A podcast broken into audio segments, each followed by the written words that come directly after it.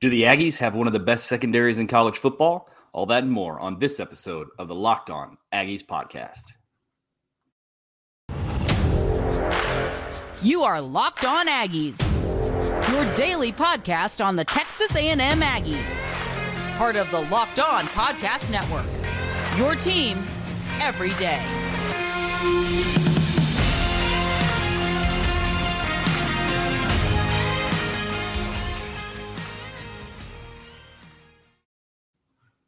What's up, everybody? Welcome to the Locked On Aggies podcast, part of the Locked On Podcast Network. Happy Friday. I am your host, Joey Ikes. Thanks for making Locked On Aggies your first listen every day. We are free and available wherever you get your podcast.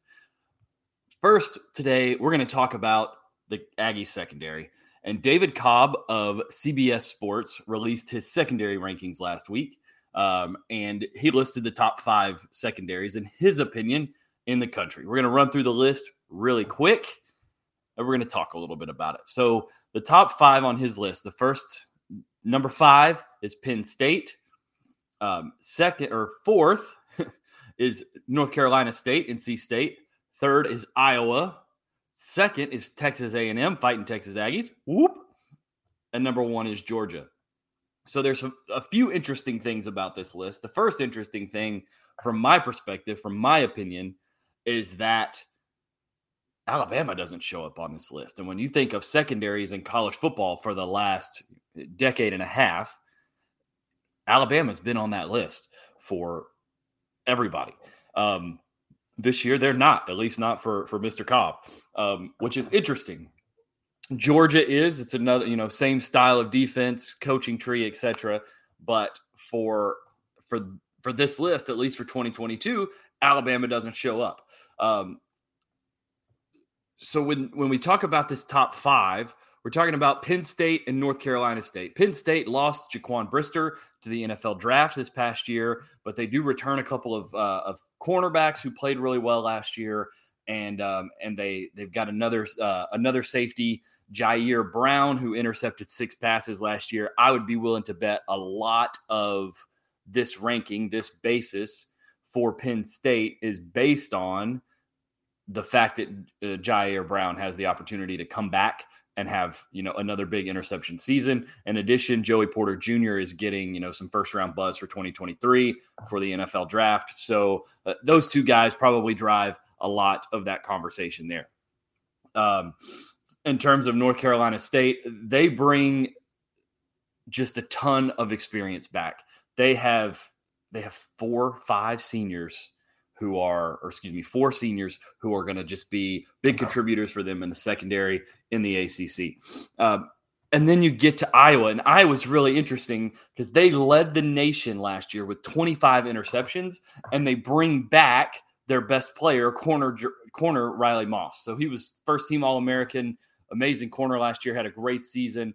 Um, and then they also bring back Jermari Harris and and Kaevon Merriweather. So they bring back this group that just put together this huge interception season last year and they added what is that school's highest rated defensive back commitment in the history of of the 24/7 sports era of ranking recruits Xavier Nwankpa.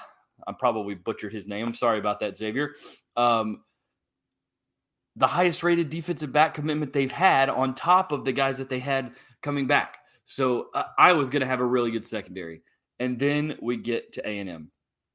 A&M, um, it starts with Antonio Johnson, um, who is going to be their uh, one of their slot players for most of the year and is a just an extremely high level player. He's going to be a very a very good defensive back to watch for the Aggies coming in 2022. That's really where it starts. Um, the uh, the safety room, Demani Richardson um, is a leader. He's going to be a fantastic player again this year. And then they've got a couple of you know former four star uh, four star players, um, Jardin Gilbert, Bryce Anderson, who are former four stars. Like I said, who have the opportunity to develop this year. And if they can stand in for Leon O'Neal, who is signed as an undrafted free agent to the uh, to the San Francisco 49ers, they really have an opportunity to have the one of the top flight, one of the best secondaries in college football. And David Cobb believes that um, put those guys with Myles Jones and, and Demani Richardson and Antonio Johnson, like we talked about, and you really have a really high level group to go with what you've got going on on the defensive line and then what you hope to have going on with the offense.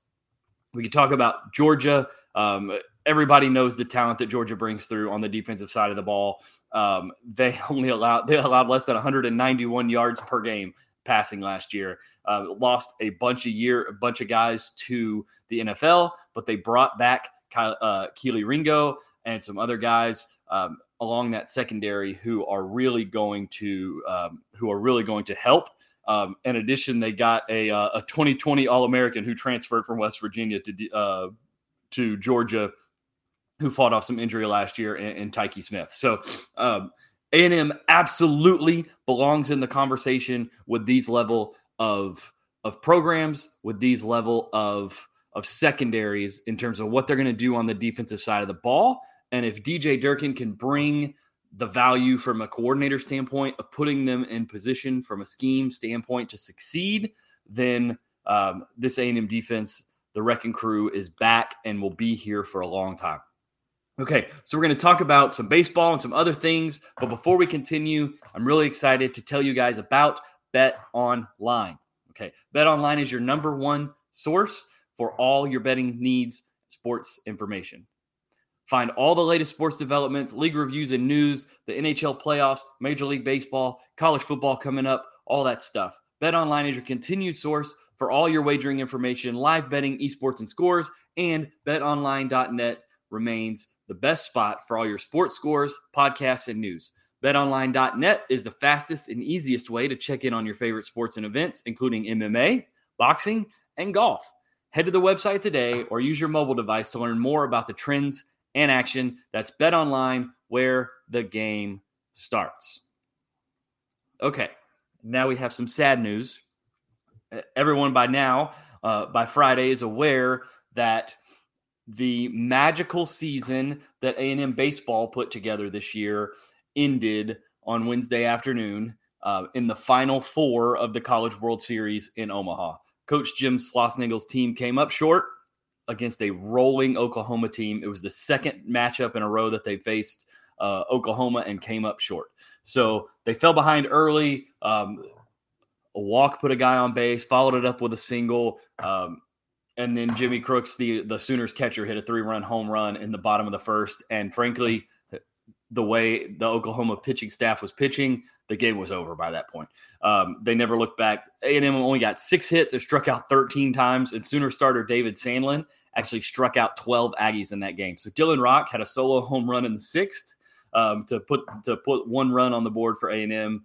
But that was that was all the comeback the A and the A and M bats could muster um, after so many awesome comebacks and amazing amazing um, games all year and, and scrapping and fighting their way through um, through the postseason to reach this point.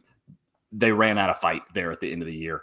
Um, so that ends their season, and and what a season it was. And I'm sure we'll have the opportunity to talk more about that um, over the course of the next few months. But we're going to take a little bit of a look forward to 2023. Um, now as we talk about this A&M baseball team. So there were four players um, who were absolute key contributors, starters, or extremely important players who were actually graduate students in 2022, which means they absolutely will not be back for 2023. Um, that Coach Schlossnagle will have to replace, and that's Dylan Rock, the starting left fielder um, and three-hole hitter, uh, Kole Kaler, uh, the starting shortstop, Troy Claunch, the starting catcher, Mr. Clutch, the 12th man, war number 12, which I think is an awesome tradition that Coach Schlossnagle started this year in his first year in at A&M as the manager. Um, and then Jacob Palisch, the um, the go-to arm out of the bullpen. Um, we saw him come in multiple times this year and just absolutely slam the door shut on games and big situations. We saw him come in at a three-two count in the in the bottom of the ninth inning with nobody out and, and get A&M out of the inning without giving up any runs. So uh, those four guys, first of all, thank you to those guys for their contributions to what was the best season in A&M baseball history. And we wish them the best as they continue on. Some of them to to professional baseball, some of them to other other careers. Um, then we got to talk about the draft with with baseball. The draft this year it, it, used to be held right before the College World Series, um, and now it's it's pushed back a little bit, which I think is good. Now the draft is held this year. It'll be held July 17th through the 19th. Um, we'll see who winds up drafted from A and M this year. Um, who want, and then once they are drafted in the 20 round draft, who decides to actually sign and leave school early? Uh, because the baseball draft is different from the basketball draft and the uh, the football draft, the NFL draft, in that you don't have to declare early for the draft. You're considered eligible once you reach your junior seat, once you finish your junior season, or once you turn 21 years old, you're considered eligible for the next draft. So, along with the four guys above who are eligible to, to be drafted, there's a another pretty decent list of guys. Uh, Micah Dallas, the uh, transfer from Texas Tech, is on that list. Uh, he was a junior this year. Austin Bost, the uh, the junior DH, played some infield this year as well. He's on that list. Brett Minnich, the junior right fielder. Uh, Jordan Thompson, the starting center fielder, um, who had a, uh, a, huge home run in the the Super Regionals, I believe. Um, and then Trevor Werner, the uh, the leadoff batter and sophomore third baseman is actually 21. So because I think he's actually 22, but he's over the age of 21. So because of that, he is eligible for the draft. So that means there's seven position players, a key starting pitcher, and his best, most lockdown reliever that either certainly or will potentially be gone by the start of next year and that's pending any transfer portal action. So there could be guys who transfer out as well. Um, so that's a lot of work for coach to do over the course of the next year. And we have seen him, Coach Schlossnagle, do some unbelievable work using the transfer portal and, rec- and recruiting um, to build the team and the roster in one season. And uh, he'll have carryovers this year, which is a benefit. Uh, guys like Jack Moss, Ryan Targac, uh, Nathan Dettmer, um, who will, will be back from the squad in 2022 who, who should be back for 2023 that those guys know what coach Schlossnagle wants and can carry over that attitude, that intensity, that preparedness, that community that this team had by the end of the season. They can carry that over and help that get started earlier in the year. Uh, in addition, they'll have uh, Kalae Harrison back from injury, who was their starting shortstop at the start of the year, who was injured a few games in. Um, what a fantastic year 2022 was for Aggies baseball. Thanks to Coach Schlossnagle and congratulations to Coach Schlossnagle for an amazing first year. He's got a lot to build on, and we are excited to see what the next steps are for A&M baseball. We're going to talk about some other stuff here in just a moment. Um, talk about Max Johnson a little bit in the Manning Passing Academy, but First, I am excited to tell you about Rock Auto. So, with ever increasing numbers of makes and models, it's impossible for you to go to an auto parts store and for them to stock every part that you need. So, save time and save money and use Rock Auto. Yep. Rock Auto is a family business. They serve do it yourselfers and pros for over 20 years. Rock Auto prices are incredibly low, reliably low for every customer, whether it's DIY or a pro. They have everything you can need brake parts, tail lamps, motor oil, and even new carpet. Go to rockauto.com right now and see all the parts available for your car or truck. Write locked on, that's locked on, two words in there. How did you hear about us box? So they know you sent, they know that we sent you. Amazing selection, reliably low prices, all the parts your car will ever need. rockauto.com. Okay. So now we're going to talk a little bit about Max Johnson. Max Johnson is attending the Manning Passing Academy this week, this weekend, which kicked off on Thursday of this week. And he's the only A&M quarterback there. Um, and considering there is what most would consider a, a two or three headed quarterback controversy battle scenario taking place in camp coming up here in the next couple of months, what does it mean that Max Johnson is the only A&M quarterback at the Manning Passing Academy? Well, first of all, it means that uh, the Manning Academy is relatively limited in size and scope for in terms of the number of passers. So they're going to take the highest profile. They're going to take the most experienced guys. That's who Max Johnson is on this A&M team right now. He does have basically two full seasons as a starter from LSU. He has name recognition from that. He also has name recognition from the fact that his dad was a starting quarterback in the NFL and, you know, played on some really great teams. So that's probably what it means more than anything. Does it mean anything for the quarterback competition for Texas A&M for the 2022 season?